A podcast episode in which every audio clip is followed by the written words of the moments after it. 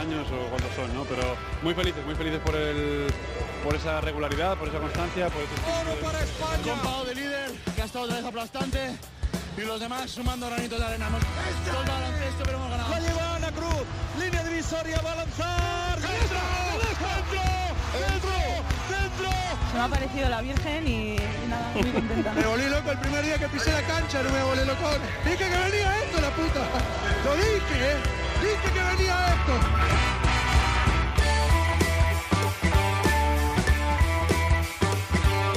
En capítulos anteriores. Vamos, que un churro como ese no lo vuelvo a meter en mi vida. ¿Sabes qué pasa? Es que no es el único que ha metido. Ya lleva, ya lleva unos cuantos. El fútbol cada vez se expande más y el baloncesto, por el contrario, se contrae cada vez más. Quieren que menos personas, menos ciudades, menos jugadores, etcétera, participen del baloncesto. Y ahí lo dejo.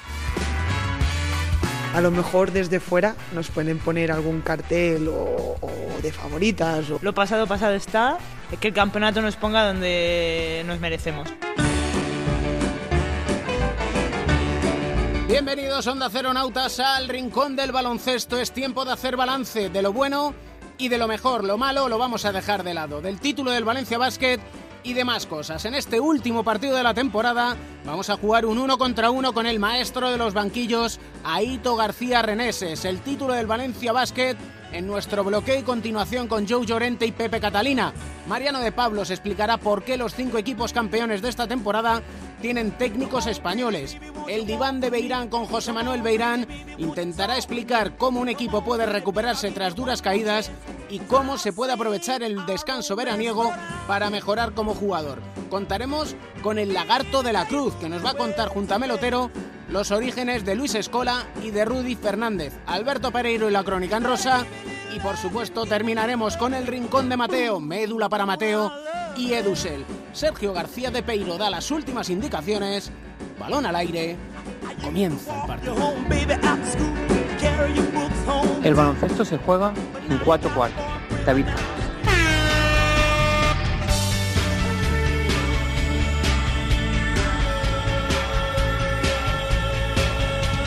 Don Aito García Reneses, ¿qué tal está? Muy bien, ¿y tú? Pues bien, la verdad es que bien, terminando una temporada apasionante. Yo diría que ha sido muy bonita, ¿no? Sí, yo creo que en todos los sentidos, tanto en, en ACB como en Euroliga, como en la NBA, que durante la liga regular es más floja, pero los las finales han estado muy bien. Y sobre todo con un final de la Liga Endesa espectacular. Ha sido sensacional, un nivel de baloncesto... Sí, sí, fantástico, fantástico. Creo que Valencia pues ha hecho un año muy bueno, porque ha sido dos veces subcampeón y, y una campeón, pero además exhibiendo unos hábitos de juego eh, fantásticos que se nota que detrás pues hay un trabajo muy bueno. Con Pedro Martínez, además, que usted le conoce bien. Sí, desde luego que sí, me alegro mucho por él. Muchos años han compartido juntos, ¿no? Bueno, siempre hemos tenido muy buena relación, sí. Ya desde el principio que él empezaba a ser entrenador y venía a los campus que organizábamos Pepe Lasso y yo, pues eh, siempre he mantenido con él mucha comunicación.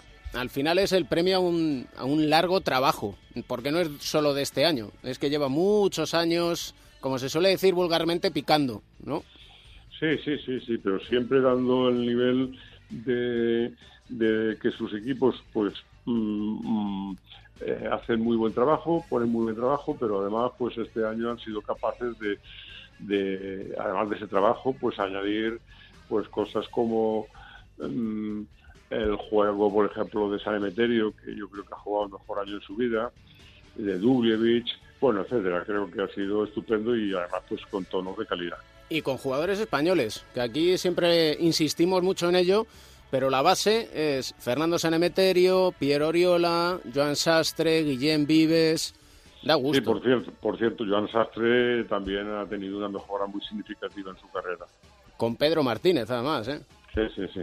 Y es que al final, y sobre todo en un año, yo no sé, eh, usted como entrenador, ¿cómo ha visto este Valencia Basket que se ha tenido que reponer a perder una final de la Copa del Rey, a perder una final de la Eurocup y llega Bueno. a estos playoffs y da su mejor nivel todavía? Sí, yo creo que aquí hay varias cosas. La primera, que perder una final de la Copa del Rey, pues para ellos yo creo que fue un éxito, ¿no? Dar la cara en toda la Copa del Rey y tal. Eh, el, fracaso solamente eh, cabe atribuirlo a un periodo, que es el último periodo de, mm, la Eurocup, del último partido jugado en Valencia, que hacen un 5 a 20 o algo así, y eso pues sí que es un palo, y es un palo que lógicamente en aquel momento pues les atenazó eh, el que jugaban en su casa, que iban ganando, que lo tenían en la mano, y entonces esto, esa reacción indica que pues el equipo tiene calidad humana, ¿no? Y han sido capaces de, superar ese problema, que es el único momento difícil que han tenido en la temporada, y, acabar jugando, pues haciendo verdaderas exhibiciones. Y fíjese usted que hablábamos de posibilidad del Real Madrid de conseguir tres títulos, estaba en la Final Four, llega hasta final de la liga y al final se van de vacío y con una sensación un tanto amarga a lo mejor, ¿no? Bueno, vacío no, porque ganaron la Copa del Rey, pero sí que yo creo que les, les, les afectó, igual que a Valencia le pudo afectar eh, esa, ese cuarto periodo de, de, la final de la Eurocup, a Madrid le, afectó el primer tiempo que ya quedaron completamente hundidos de la semifinal de la Euroliga y les ha afectado moralmente seguro. Les escuchábamos a todos recurrir a aquello del orgullo del campeón, a que tenemos que sacar la casta, más allá del nivel baloncestístico, que era una cuestión de, corazón más que, más que de baloncesto. Bueno, pero va todo un poco unido, ¿no? Lo que pasa es que es muy difícil expresar lo que son, eh, cuáles son las razones de cada una de las cosas, porque hay muchos factores que intervienen y desde luego también desde fuera no somos capaces de saber cuáles son pero en líneas generales es lo que te he comentado. Em, ¿Qué le lleva a Ito García Reneses a emprender la marcha a Berlín? Bueno, pues un poco lo que me ha, llevado siempre, ¿no? La ilusión por entrenar y las ganas de hacer un trabajo que ayude al club donde estoy a, mejorar, tanto sea en el presente cuando yo estoy, como en el futuro cuando deje de estar y que haya ahí una, una semilla que, que les ayude a seguir creciendo. ¿Y qué tiene el Alba Berlín? ¿Qué le ha convencido? Bueno, yo creo que tiene una, una solidez eh, que ya quisiéramos tener todos los clubes de España, que no es el momento, aunque estemos mejorando, pero eso sí lo tiene el baloncesto alemán. Y luego, pues, mm, una estructura buena, aunque no es el mejor momento para, para decir, están saliendo ahí un, un Pau Gasol o un Ricky Rubio o un Rudy Fernández o etcétera eh, porque no tienen ningún junior o recién terminado de junior que esté en este momento, pero mm, están sentando las bases para que eso pueda suceder y procurar pues ayudar también a los a los jóvenes alemanes a, dar de sí lo que creo que son capaces, ¿no? Porque eh, física y técnicamente están bastante bien, eh, pero pueden dar pasos adelante un poco entendiendo mejor el juego, etcétera. Es decir, que va eh, a enseñarles un poco a jugar mejor al baloncesto. Eso es lo que intento, ya veremos si puedo. A buen seguro que sí, no sería la primera vez que lo consigue, también le digo. No, desde luego, desde luego. y mm, se refería un poco a la estructura. Eh, ¿Tan bien trabajan allí? Bueno, son tienen una tradición distinta a la nuestra. Nosotros, pues, eh, muchas veces crecemos muchísimo, como lo ha demostrado, pues, el baloncesto español pasando de de estar en el lugar 20 o 30 del mundo al número 2 en los últimos 10-15 años, pero muchas veces es un crecimiento rápido y nos falta pues tener solidez en nuestros clubes, que todos sean solventes. Y, y bueno, pues nosotros tenemos otro estilo, ellos van más lentos pero más seguros, con una solidez más, eh, más clara. Sí que me comentaba eh, muchas veces Imar Ojeda, que es el director deportivo del Alba de Berlín, que allí lo que están es cuidando mucho al aficionado, que los pabellones estén llenos y que se cree un vínculo entre el equipo y la, y la afición. Sí, eso también lo tenemos aquí. Realmente aquí no hemos conseguido eh, desde hace mucho tiempo pues atraer al gran aficionado en general a los deportes, pero el aficionado al baloncesto y a su equipo pues sí que está cumpliendo perfectamente su parte del guion. ¿Y qué nos falta para que el baloncesto, en lugar de ser eh, cada vez más global, seamos o parezca que tendemos hacia la endogamia? Bueno, yo creo que aquí tenemos un problema muy importante que es la competencia de la NBA. O sea, la NBA ya no se lleva eh, jugadores estrellas, sino que se lleva a jugadores estrellas, pero también se, se lleva jugadores proyecto. Y algunas veces pues aciertan y ese proyecto va arriba y otras veces no aciertan, pero mientras tanto fastidian a los de aquí, porque eh, no puedes mantener tu equipo porque el jugador pues le parece muy importante casi en cualquier circunstancia ir a la NBA y, y entonces algunas veces es un error, pero sobre todo es un problema para, para, para los clubes europeos. ¿no? ¿Estamos demasiado cegados con la NBA? Hombre, yo creo que ellos tienen un marketing excepcional y sí, porque pues parece lo mismo estar en Golden State o, o jugar eh, como jugador básico en un equipo importante que estar en el equipo 26. En el equipo 26, pues mm, no tiene más importancia, pero claro, parece que es todo igual, la NBA, la NBA, ¿no? Y entonces sí que hay un, en ese sentido, un exceso de propaganda, porque, pues, por ejemplo, la Euroliga, mm, por ahora, está teniendo una competición regular muchísimo más interesante que la competición regular de la NBA, eh, porque todos los partidos se juegan con una gran intensidad, mientras que allí, pues, muchos partidos pasan de jugarlos y, pero claro, que realmente el público de allí, pues, no eh, no es tan exigente, sino que van un poco a pasar el rato, ¿no? Y sí que es cierto que los mejores equipos, pues como Golden State o Cleveland o San Antonio o Boston, cuando llegan al final hacen el 100%, pero no lo hacen durante la temporada y eso sí que lo hacemos en Europa mucho más. Por eso entiende, por ejemplo, decisiones como la de Sergio Yul de quedarse en España para ser jugador importante en Europa y no ser uno más allí, ¿no? Bueno, él podría ser también jugador importante allí. Yo creo que hay jugadores como, como que han sido como Bodiroga, que sí que sus condiciones físicas no le permitían eh, destacar allí y ser aquí pues uno de los reyes pero yo podría hacer las dos cosas, pero su capacidad de elección y elegir seguir aquí pues me parece extraordinaria. Individualmente todo el mundo puede elegir lo que quiera y en este caso yo creo que él podría elegirlo. Por ejemplo, con un jugador que usted ha, ha tenido desde que salió como Ricky Rubio, esta temporada cuando usted empieza a leer, Ricky Rubio está dando sus mejores números, está jugando mejor que nunca. ¿Qué piensa? Bueno, vamos a ver, yo creo que él es un caso extraordinario, ¿no? Un jugador que debuta con 14 años y, y, es capaz de ayudar a su equipo a ganar en ese primer partido, que con 17 años es muy importante en una final olímpica con posibilidades de ganarla en Pekín, eh, pues es un caso excepcional, ¿no? De inteligencia y de muchas virtudes. Luego, pues ha tenido mmm, algunos problemas como, como las lesiones o también los cambios de entrenador de su equipo y sí que me alegro que de media temporada hacia acá pues haya retomado lo que él es capaz de hacer y espero que continúe por esta línea porque se lo merece. ¿Hemos sacado provecho a la generación del 80? Bueno, yo creo que el baloncesto español está en un nivel que, que antes no hubiésemos podido ni soñar y todo eso es debido a que han salido un grupo grande de jugadores Mm, aparte de los hermanos Gasol, que lógicamente son muy importantes porque además de su calidad, pues tienen su estatura, pues ha salido un grupo grande de jugadores con grandes fundamentos, que muchas veces nos quejamos de que en la cantera no se entrena bien, pero algo bien se entrenará cuando han salido todos esos jugadores que han permitido a España pues estar en lo más alto del mundo en el ranking. Algo bien haremos, sí señor. Siempre terminamos preguntando por una canción que le alegre el día. Yo no sé si usted tiene alguna preferida. Eh, bueno, tengo muchas, pero así me viene una a la cabeza que ahora mismo no me acuerdo ni cómo se llama, pero eh, la cantan a dúo eh, Joan Manuel Serrat y Noah. Y, y, y, no me hagas patarearla porque soy malísimo. Pero es una canción melódica con dos voces preciosas. Pues sonará aquí para terminar este primer cuarto de cuatro cuartos. Un auténtico para hacer siempre hablar con usted de baloncesto. ¿eh? Muy bien, encantado.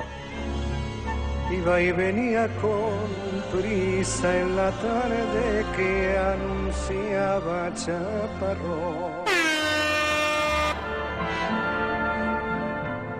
¡Campeones de Liga! ¡Valencia Basket campeón de Liga! ¡Ante el Real Madrid! ¡Valencia Basket! ¡30 años después! ¡Un momento para la historia! Es caprichoso el azar.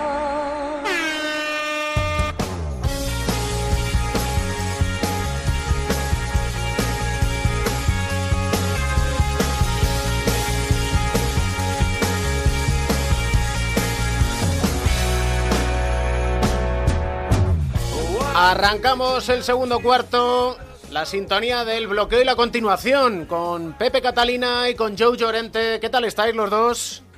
Pues yo muy bien y mejorando. Yo bien, buenas. Con, con Sting, no iba a decir Extin, es un ex police Sting. Pero vamos, vaya, vaya trabalenguas que me acabo de hacer yo solito. Obviemos los chistes.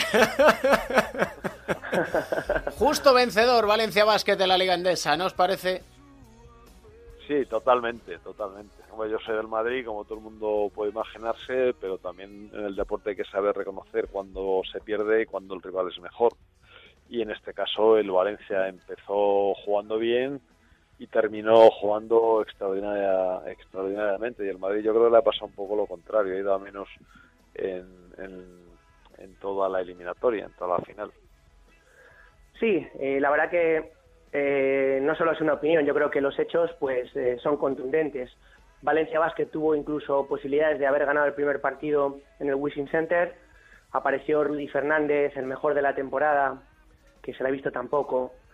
Pues, eh, y eso lo evitó. Y cuando pensábamos, a lo mejor se podía pensar o temer que el Valencia había perdido alguna oportunidad, fue todo lo contrario. Sus mejores Sí, sí, fue, la, oportunidades. fue la lectura, ¿eh? Perdona que interrumpa. Sí. Fue, fue la lectura de ese primer partido. Jo, el Valencia ha perdido esta oportunidad que la tenido.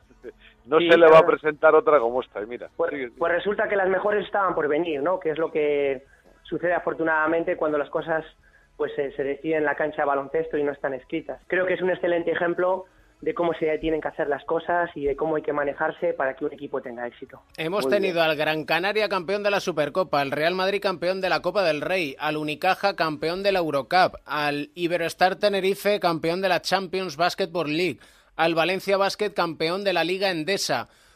Y esto entronca, prácticamente choca con lo que ha comentado más de una vez Joe Llorente, que el baloncesto está tendiendo hacia la endogamia en lugar de a la globalización.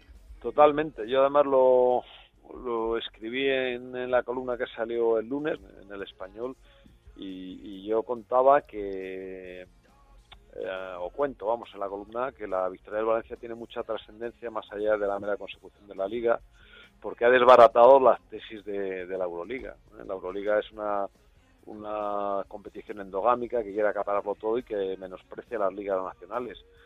Si sigue con su política nos perderemos temporadas como estas, en las que hemos visto que muchos equipos eh, españoles han, han triunfado por Europa y además ha demostrado Valencia que el nivel del ACB no es tan bajo como quieren eh, hacernos ver los que están en la Euroliga, ni que la Euroliga te, te dota de, de o te impregna ¿no? de una de una de un juego superior al resto de los mortales, etcétera, etcétera, ¿no? Porque además fijaros que no solamente ha ocurrido en la fase final de la, de la liga, que pueden decir los equipos de la Euroliga están cansados, etcétera, también en la Copa del Rey, que sucedió a mitad de temporada, pasó lo mismo. Y a principio de temporada ocurrió que ganó el Granca, ¿no? O sea, con lo cual el, yo creo que lo, que lo que está intentando la Euroliga eh, es muy peligroso para el futuro del baloncesto y para la propia riqueza del baloncesto. Y además lo ha hecho, y termino ya, con entrenadores españoles y con una base importante de jugadores españoles en la liga, en la plantilla.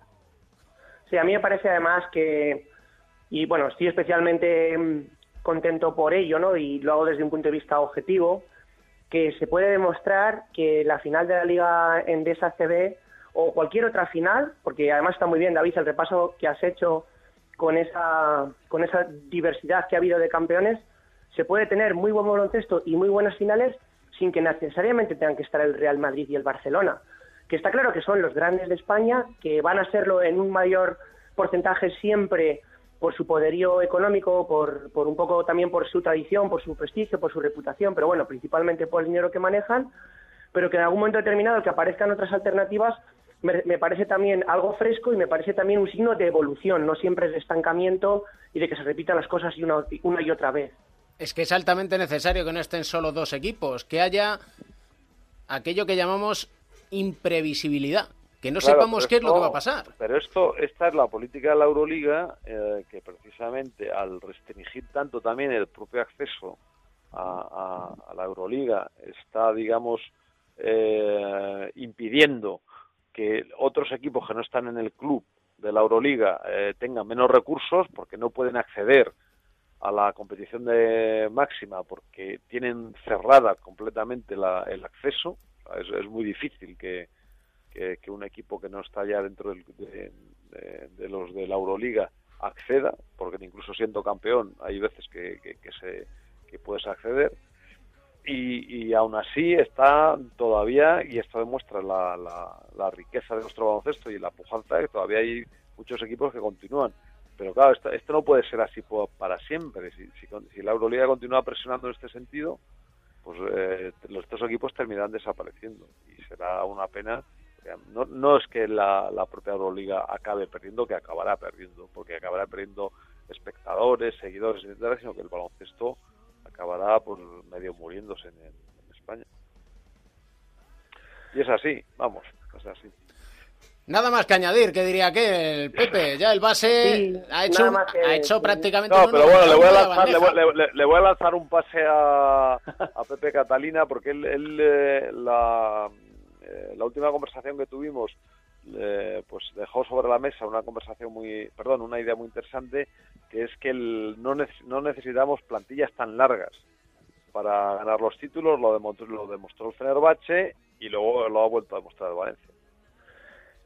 Cierto, la verdad que uno ya lo vio un poco en la época de Xavi Pascual, que fijaros que tuvo pues eh, una etapa muy buena en el Barcelona, pero en los últimos años, con eso, y siempre la Euroliga de fondo, ¿no? Con eso de tener eh, muchos recursos, eh, con la doble competición y el temor de que no puedas aguantar bien físicamente y que te falten efectivos, pues tienes más licencias de las que puedes inscribir, lo cual te lleva normalmente, a, bueno, te lleva, te obliga a tener que hacer eh, convocatorias, ¿no? En la que casi siempre se, repiten muchas veces los jugadores que, que quedan fuera, pero luego ya como- cuando entran las lesiones de por medio o, algún mal momento algún jugador, pues empieza aquello a ser un poco eh, un desmadre, ¿no? Y que se me permita la, la expresión vulgar. Y creo que en eso el Valencia ha dado un auténtico curso, porque fijaros que no ha tenido a Van Rosso ni nadie ha hablado de ello. Eh, Pedro Martínez incluso teniendo Bueno, a Mike lo, de que no haya estado Van Rossum es como lo del Madrid de fútbol con Bale. Les ha venido bien que no esté Van Rossum. Claro, porque al final ha economizado la renovación, porque fíjate... No, y, eh, además, y además por otra cosa, que voy a decir yo ahora y ya si te... porque si no coges tú la, la bola y no la sueltas.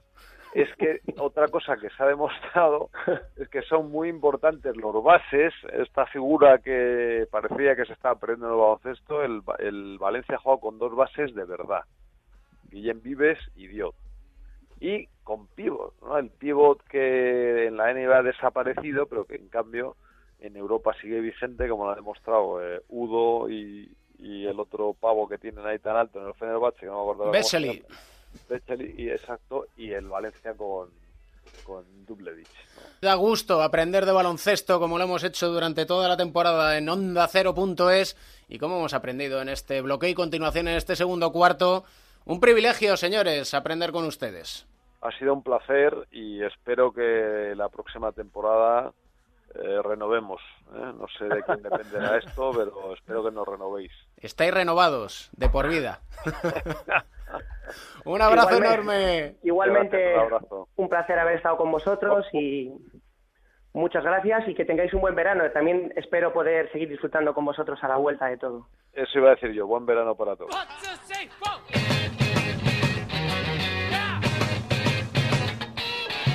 Y del bloqueo y continuación a jugar al poste bajo con nuestro entrenador Mariano de Pablos. ¿Qué tal estás?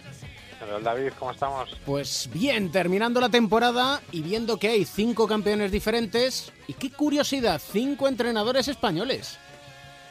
Bueno, pues maravilloso, ¿no? Diría yo que una reivindicación de- del entrenador español, de, bueno, seguramente el entrenador más formado de, de Europa, ¿no? Yo creo que bueno, un homenaje a, a todo este trabajo que, que se lleva desarrollando durante muchos años, que también yo creo que hay que destacar a, bueno, pues, pues a la labor formativa que, realiza la FEB y los propios clubes en cuanto a la- las posibilidades que dan a, a estos técnicos, ¿no? Y eso viene a demostrar que mejor en casa lo que intentan muchos buscar fuera.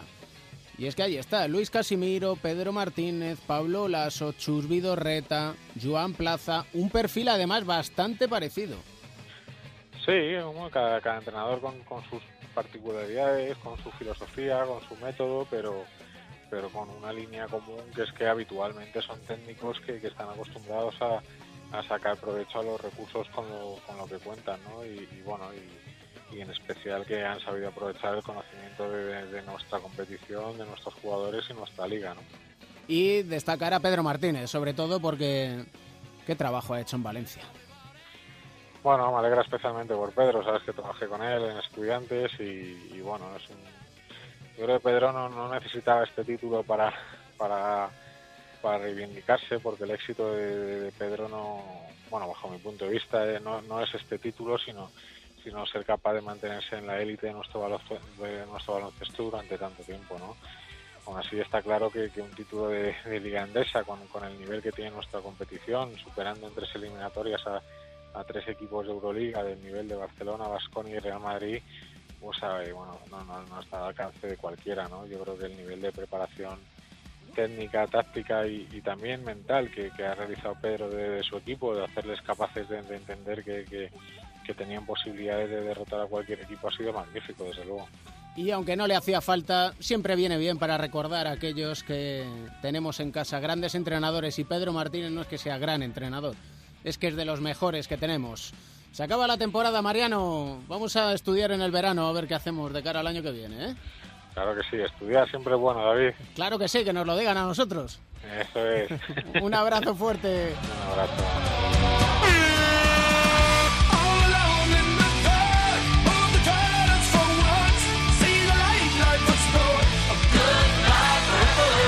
Uno se retira, da un paso hacia el costado de la mejor manera posible. Yo no tengo ninguna frustración en mi vida.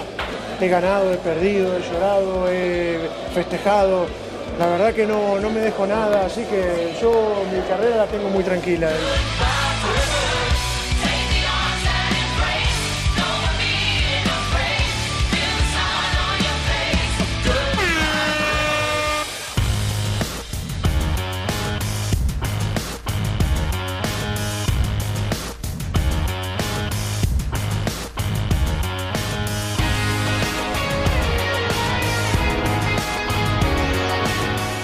Del descanso iniciamos el tercer cuarto con nuestro psicólogo del deporte y medallista olímpico, don José Manuel Beirán. ¿Qué tal estás? Muy bien, David, encantado de estar ahí. Importante el papel psicológico, el trabajo psicológico, el trabajo mental, el entrenamiento de la mente y si no que se lo digan al Valencia Basket que ha tenido que reponerse a la derrota de una final en la Copa del Rey, a la más dolorosa derrota en una final de la Eurocup para conquistar la liga. Así es, y además eh, cuando pasan ese tipo de cosas es cuando ves de verdad a los equipos fuertes, o cuando ya empieza a ser un equipo importante. Fíjate, yo tengo muchas dudas de que el Valencia hubiera sido campeón si hubiera ganado la Eurocup. Yo creo que si hubiera ganado la Eurocup es muy difícil que hubiera ganado la, Liga. Y eso es una, uno de los méritos que tiene, o sea, sobreponerse a eso. Es verdad que le costó, tardó unos cuantos partidos en superarlo, pero ellos mismos lo decían, fue mucho riesgo, pero ellos lo decían al final, decían en el momento que ganaron, que ya llegaron a la final, dijeron, ya hemos, y además con partidos parecidos a los que tuvo en, en esa final de la Eurocup, que no se les va a olvidar nunca, pues eh, decían, bueno, hemos superado eso, eh, literalmente decían, nos hemos quitado esa mochila encima, y es verdad, a partir de ese momento ya empezaron a pensar de otra manera. Y fíjate en la final, el último día, sobre todo, pues eh, ganando por más de 20 puntos, veintitantos, lo mismo que en la final de la Eurocup, pues eh, llegaron a ponerse el Real Madrid a seis puntos. Mm. Ahí te vienen los recuerdos de ese partido. Sin embargo, ellos lo superaron. O sea, ahí es donde ves que, que, todo eso sí, de verdad sí estaba superado. Porque si empiezas ganando por 20 y acabas ganando por 30, es bastante más fácil. Pero mmm, volver a pasar otra vez por lo que pasaron en aquel momento, tirar muchos triples y fallarlos, porque al final empezaron a fallar triples, pero volvieron a meterlos de nuevo. Y sobre todo lo que hicieron fue estar muy centrados en los suyos, ahí al rebote, defender muy fuerte y luego pues el, el, ataque dependía más de lo que estaban haciendo en defensa que, que, de, que estuvieran metiendo y llegó un momento empezaron a volver a meter otra vez y lo que hicieron fue no permitir a los pensamientos negativos a esos malos momentos pasados que acudieran en ese preciso instante, sino que dijeron, tenemos que ir a por nuestro logro histórico que es la liga. Sí, y además ya te digo que eh, a mí me parece más importante este, este triunfo que el de la Eurocup, porque la Eurocup lo, lo más importante es que te da paso a la Euroliga. De esta manera tenían ya la Euroliga y encima tienen eh, la Liga, que eso sí que en la competición ACB, que es la competición más importante que hay en Europa, eso sí que tiene mucho mérito. Pero yo creo que no es que dijeran ahora tenemos que ir a por la liga, al revés, ahora vamos a seguir haciendo lo que hemos estado haciendo todo el año. Y es verdad que hicieron eso. Entonces, estar muy unidos, se notaba que el equipo estaba muy unido, que estaban jugando, que cada día destacaba uno del- dentro del equipo, que los jugadores que, jugaba- que, que son más importantes eh, tienen ese peso y además se les valora mucho en el equipo. Y yo creo que vi al entrenador muy tranquilo y dando unas instrucciones muy claras en los tiempos muertos de estos últimos partidos. Y eso es lo que te dice que, ha- que- que han superado ese momento tan malo. Y ahora llega el verano. Estamos pensando en las vacaciones, pero claro, las vacaciones han de ser activas, sobre todo para los jugadores. Sí, además es el mejor momento del año. Bueno, no es el mejor momento, es el único momento del año en el que puedes mejorar. Durante todo el año, los entrenadores, cuando estás en un equipo ya de cierto nivel, claro, está pensando en el equipo, en la táctica, en todos los jugadores, en manejar el nivel de activación del, del equipo completo. Pero no puedes centrarte mucho en cada uno de los jugadores. Lo haces solo cuando ves que uno tiene problemas o, o un ayudante tuyo, un segundo entrenador, puede ayudarle. Pero el entrenador no es que no tiene ni tiempo. Entrenan mañana y tarde todo el día de viaje. Es difícil que se centre en los jugadores. En- me refiero en el trabajo técnico individual.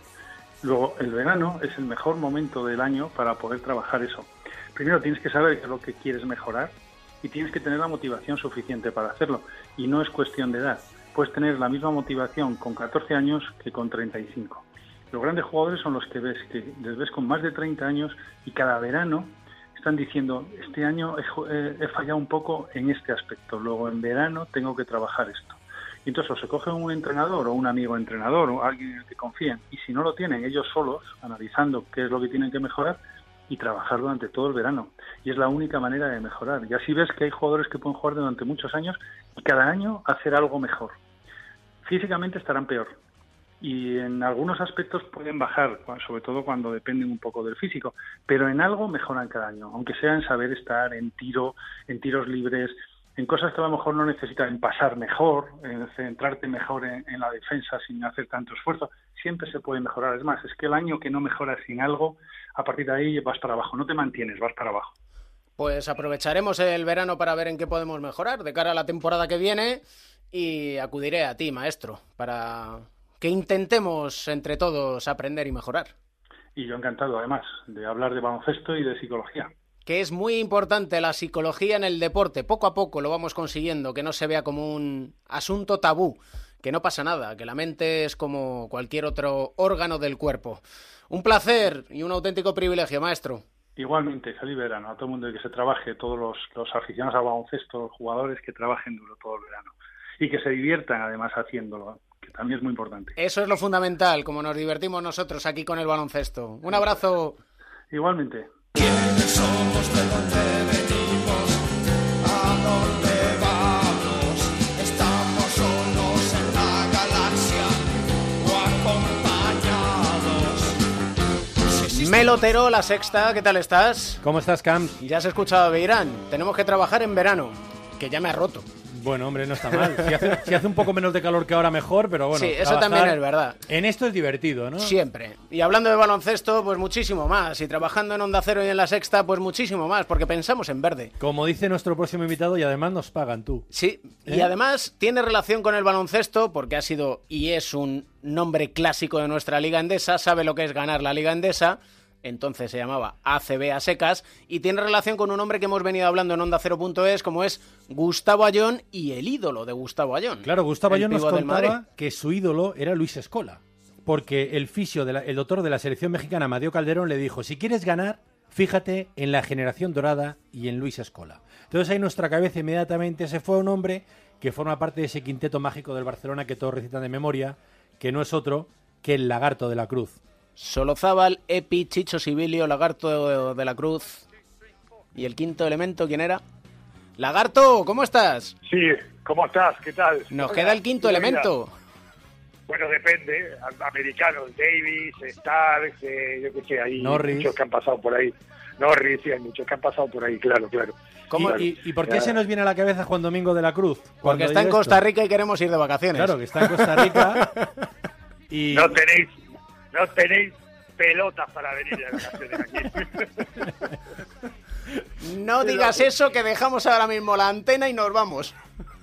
Además, tenéis, tenéis, tenéis casa, tenéis piscina y además tenéis barco para ir a pescar y hacer snorkel por ahí. O sea que, ¿qué más, qué más lo pongo? No doy nada más, ¿eh? Es de esperar que haya patrón también en el barco, porque como lo tengamos Sí, que llevar patrón. nosotros, vamos, que, que Bueno, arreas. a- a- alguna, alguna cerveza puedo poner, pero lo demás lo buscáis vosotros. A mí no me metáis. Yo, yo os pongo lo justo, ¿vale?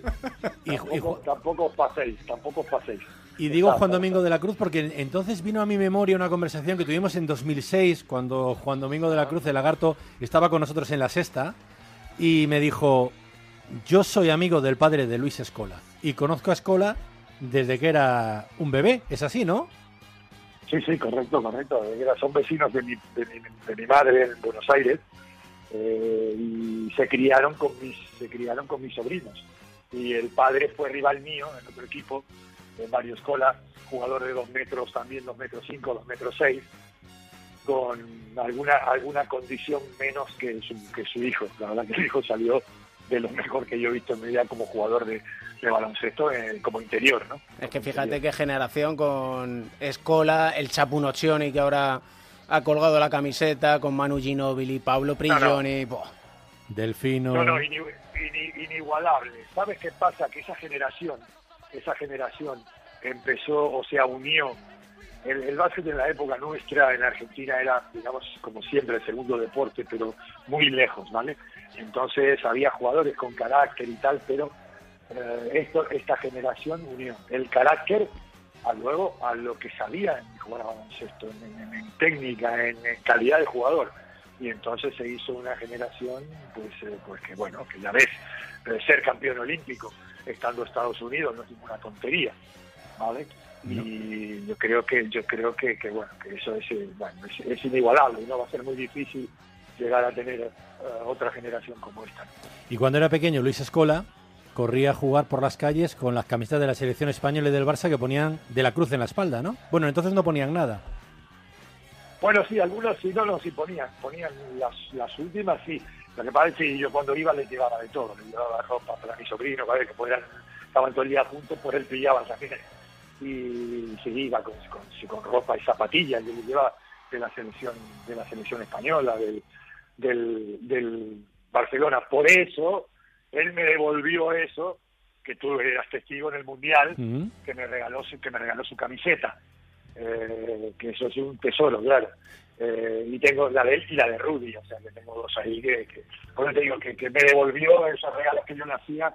Eh, es un chico fantástico eh. yo creo que tiene razón tú, tú- tienes razón cuando le, le- le dieron el consejo ayer de que tenía que fijarse en, en, en- en Luis porque además de ser un jugadorazo es una persona encantadora es un tipo humilde sensacional Y aquel un tipo de jugador muy ajeno a lo que es hoy en día, que es todo físico, músculo, grande, fuerte, atlético. Y sin embargo, Luis es inteligencia pura.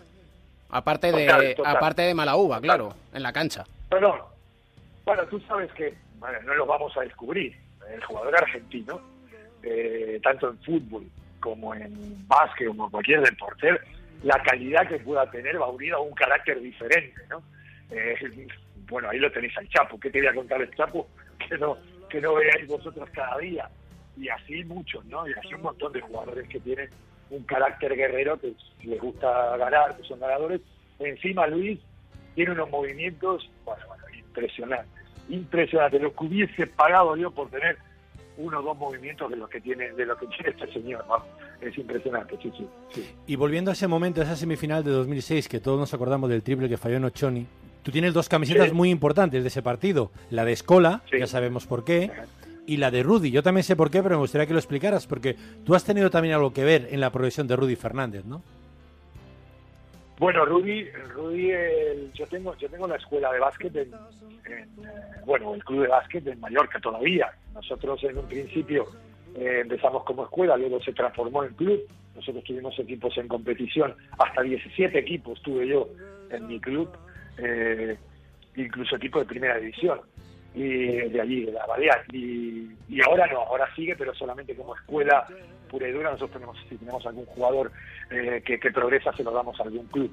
eh, porque no queremos entrar en la competición balear por diferentes temas. Entonces, Rudy, yo organizaba campus y competimos muchas veces contra el equipo de Rudy cuando era muy pequeñito y luego él venía a los campus míos eh, pues bueno, se lo pasaban pipa, venían ahí porque todos los monitores eran el grupo de amigos de Rudy de ahí de Mallorca y bueno, y entonces él venía y entrenaba aquí con nosotros y, y se hacían sus monas ahí de partiditos, eh, hablaba con los chicos y sí, pero la verdad que, que tenemos una relación, ya te digo, eh, de cuando era mucho más jovencito, cuando era más joven y luego cuando ya fue Rudy Fernández porque él venía a los campos pues como estrella invitada, ¿no? Y sobre todo porque estaban sus colegas y sus amigos ahí y, y se divertían más que los, que los chicos, yo creo. ¿eh? Oye, Lagarto, que dice Javier Ares que se suma a la invitación y que le prepares también una, una cama que con un colchón o cualquier cosa que tengas, que él se apunta también, ¿eh? Para, para mi amigo Javier Ares lo que quiera también. Es un crack, un crack. Un placer hablar contigo desde, desde la distancia y saber que sigues exactamente igual que siempre. Y no cambies. Gracias a ustedes, un abrazo para todos. Eh, Mel, qué bien lo pasamos por ahí. ¿Verdad? que Calla, sí? calla, ca- calla, que habíamos... habíamos- Aquello, aquello era pura, pura vida, ¿verdad, lagarto? Qué divertido, cómo nos, cómo nos lo pasamos bien. Y encima, y encima ganamos. Bueno, trabajar trabajamos un huevo porque estábamos todo el día metidos ahí dentro. El pabellón. Porque la sí. gente decía... Unos más que otros, ¿eh? Ah, Uno, unos más que otros, sí, sí, sí. Mel sobre todo era el que menos estaba, pero nosotros estábamos ahí todo el día. un abrazo. Un abrazo enorme. Venga, cracks. Un abrazo. A trabajar, Mel, en vacaciones, ya lo sabes, ¿eh? Y a pensar. Ya pensaremos más historias de cara a la temporada que viene, que se presenta apasionante el verano. Te digo una cosa, me voy a pasar todo el verano estudiando el corte de bola. ¿Lo vas a explicar o no? No lo sé, si lo entiendo, sí. Vamos, bueno, de principio vamos a leerla. Hasta luego. Adiós.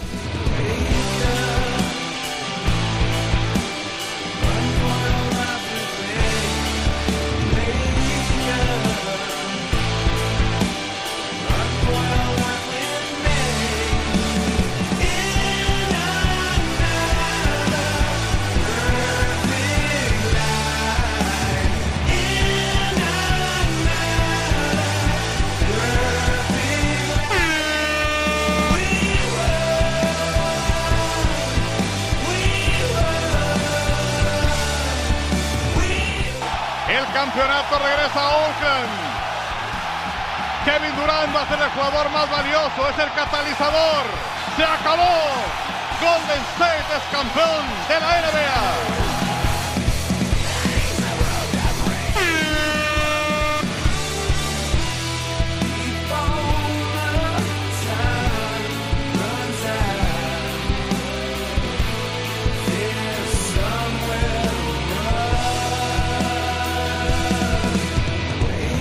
Abordamos el final de la NBA en nuestra crónica en rosa. Don Alberto Pereiro, ¿cómo estás? ¿Qué tal, querido? ¿Cómo estás? Aquí en Polonia, que hace calorcito, voy a volver rosa, pero de piel, ya te lo digo, ¿eh? Porque lo mismo me llueve, que me, que me cae un solazo de padre muy señor mío, así que igual te llega un cangrejito allí, soy el crónico en rosa con patas, ya te lo digo. A ver si vamos a tener que cambiar la sintonía por la de la Pantera Rosa. Uy, pues igual para el último día no estaba mal, ¿eh? La pones, la pones para despedir y ya está. no Venga, problema perfecto. ninguno. Crónica en rosa que tenemos además muy interesante porque bueno, la fe- los festejos de los Warriors no han dado mucho de sí, pero sí ha dado de sí un hombre que es campeón de la NBA. Pues sí, es campeón de la NBA y además bastantes veces, eh, porque le ha ganado cinco. Y no hay que olvidarse que Derek Fisher al final ha sido un grandísimo jugador de baloncesto, pero también eh, está siendo un grandísimo impertinente en los últimos eh, 12 meses. Eh, vamos a hacer una cronología. Si cogemos el mes de junio eh, del año 2016 hasta el junio de 2017, tiene tres impactos bastante heavy en su vida. El primero, eh, el hecho de que eh, se metiera donde no le llamaban y que le provocó salir del sindicato de jugadores eh, cuando se le ocurrió que la mejor manera de pasar su vida era acostarse con la mujer de un jugador en activo en la NBA, como era Matt Barnes. Pues bien, organizaron una fiesta en su casita, se acordará todo el mundo, y apareció Matt Barnes, el que es eh, ahora jugador de Golden State, o por lo menos intentó firmar por Golden State a final de temporada, y eh, se acabó a puñetazos aquello que no había otra manera de terminarlo. Punto número dos, tres días después, sospechoso desde luego, pierde sus cinco anillos en su residencia de Los Ángeles. Yo no quiero mirar a nadie, pero eh, si Matt Barnes tenía ojos en la nuca, yo creo que ese día crecieron personas para verle sus pasos por toda la ciudad californiana. Y punto número tres, lo que ha pasado hace apenas una semana y media. Eh, me llamaste tú para decirlo, que ya tiene que tener morbo la película para que te levantes por la mañana y me dijiste, tenemos el último capítulo. Pues sí, teníamos, teníamos el último capítulo. Y es que solo se le ocurre a él ir a cenar con Gloria Govan, que es la ex mujer de Matt Barnes y actual pareja de Derek Fisher, eh, y coger el coche a la vuelta. No se coge el coche a la vuelta. Si te has tomado un vinito o dos, no se coge el coche a la vuelta. Aquí, Si bebes no eh, conduzcas, lo tenemos si bebes- memorizado siempre. si bebes no conduzcas y aparte da 0,80, que no es que hayas bebido, es que te has pasado demasiado bien y encima intentaste sobornar eh, a la policía. ¿Sabes por qué le detienen? Primero, primero porque eh, empezó a subir el tono cuando no debía. Cuida el tono, Derek. Y punto número dos, el nombre del coche, o por lo menos la domiciliación del vehículo, no era suya, ni era de su mujer, era de Matt Barnes, que está presente en todo en esa película y que al final iba de Fisher a pasar la noche del calabozo. Así que tres cositas en un año que no desmerecen que fuera un gran jugador de la NBA, pero que está claro que desde que es entrenador se le ha ido un poco la olla, amigo. Cuando vuelvas de Polonia vamos a tener que empezar a escribir el guion de este gran culebrón de Crónica en Rosa con Derek Fisher, Matt Barnes y vaya usted a saber quién esté de por medio. En este triángulo amoroso con el expresidente de la Asociación de Jugadores de la NBA. Pues aquí está Pink Panther de fondo para que usted lo pase bien allí con los chavales de la Sub-21. Sí, señor. Aquí hay alguno que tiene fama de ser parecido una panterita, por lo menos por la noche, así que ya te iré contando alguna cosa si es que tenemos Crónica Rosa aquí en Polonia. Doy abrazos a la gente aquí de tu parte, ¿eh? Un besito, David. Chao.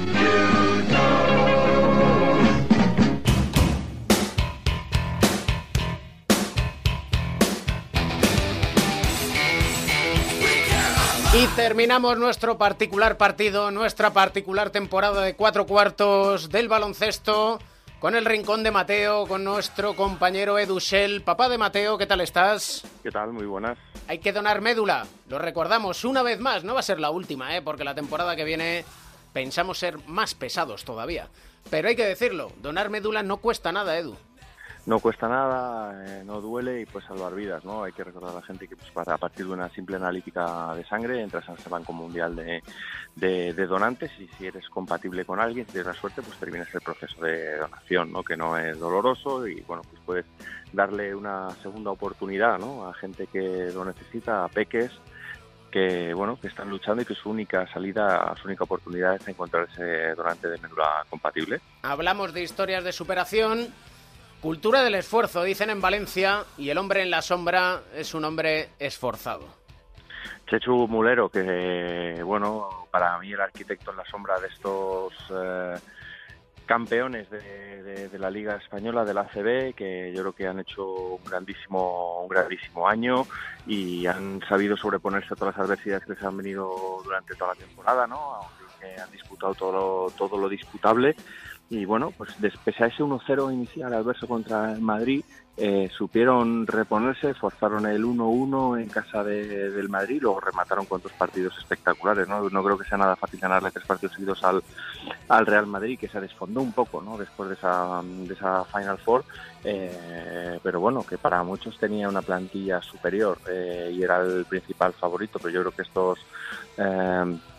este gran equipo de- del Valencia, bien arquitectado y construido desde los despachos por Chechu Mulero, que bueno, que en su época venía ya de los banquillos de ayudante, con concreto de Pablo Lasso, ¿no? y yo creo que conocía muy bien la forma de trabajar de, de Lasso y fue poniendo poco a poco las piezas, ven trabajando con Pedro Martínez hasta construir un equipo yo creo que, que bien compactado y que supo ganarle al, al Madrid haciéndole mucho daño por, por dentro con Juve y luego por fuera por un Fernando Sanemeterio por el que, bueno, todos aquellos que creemos en el esfuerzo y en el talento eh, lo celebramos, ¿no? Después de aquella salida que tuvo de Basconia un poco por la puerta de atrás, después de darle una liga con aquella canasta maravillosa al, al Baskonia, pues ha liderado un poco ese sello personal de lucha y de, y de esfuerzo a un, a un Valencia Basket que, bueno, ahora tendrá que ver qué dirección toma, ¿no? No va a ser fácil retener y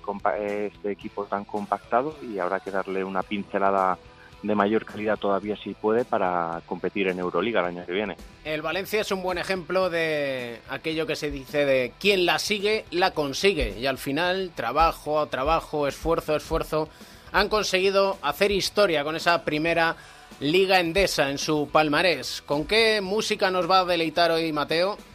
Bueno, eh, con oye, por cierto, y antes de acabar con la canción, eh, papel especial para Roch, eh, mecenas del básquet en Valencia, lo que están construyendo, la ciudad del, del básquet que están construyendo al lado de la Fonteta, yo creo que han hecho un papel extraordinario y él, ojo, eh, dando un paso atrás, renunciando a salir en, en el patrocinio principal, sustituyendo por cultura de esfuerzo, para mí el gran mecenas del básquet español, que se merece un aplauso por dejar trabajar a los suyos y acabamos con Heroes de David Bowie, ¿no? Porque Hombre. todos estos peques son grandes superhéroes eh, que se merecen un final de subidón especial para cuatro cuartos y acabamos la temporada en alto. Intentaremos retomar la, la temporada que viene en este punto álgido para intentar ir creciendo podcast a podcast. Y lo intentaremos siempre, cada día, ser mejores, como intentamos cada día alegrar la vida de aquellos que donan médula y de aquellos que lo pasan mal y que están esperando su donante, su compatibilidad. Con este clásico, con Heroes, claro que sí, nuestros héroes son todos los peques que luchan y sobre todo Mateo. Dona médula, médula para Mateo. Un abrazo muy fuerte, papá de Mateo. Un abrazo, chao, chao. Hasta aquí hemos llegado. Muchas gracias a todos los que han hecho posible este cuatro cuartos. Y te recuerdo que la temporada completa la tienes en onda cero.es con nuestros especialistas Joe Llorente, Pepe Catalina, Mariano de Pablos, Melotero, José Manuel Beirán, Quique Peinado, Alberto Pereiro, Edusel y la maestría técnica de Sergio García de Peiro, tu rincón del baloncesto, en Onda Cero, en un año diferente, de cambios, de esos que asustan al principio, de los que obligan a adaptarse y se presenta en el mundo del baloncesto un verano la mar de interesante. Estaremos muy alerta aquí en Onda Cero, siempre hay un motivo para sonreír.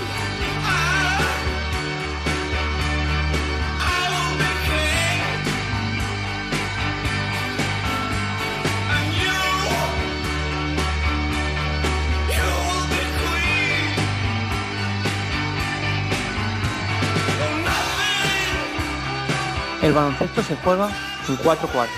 David Camps.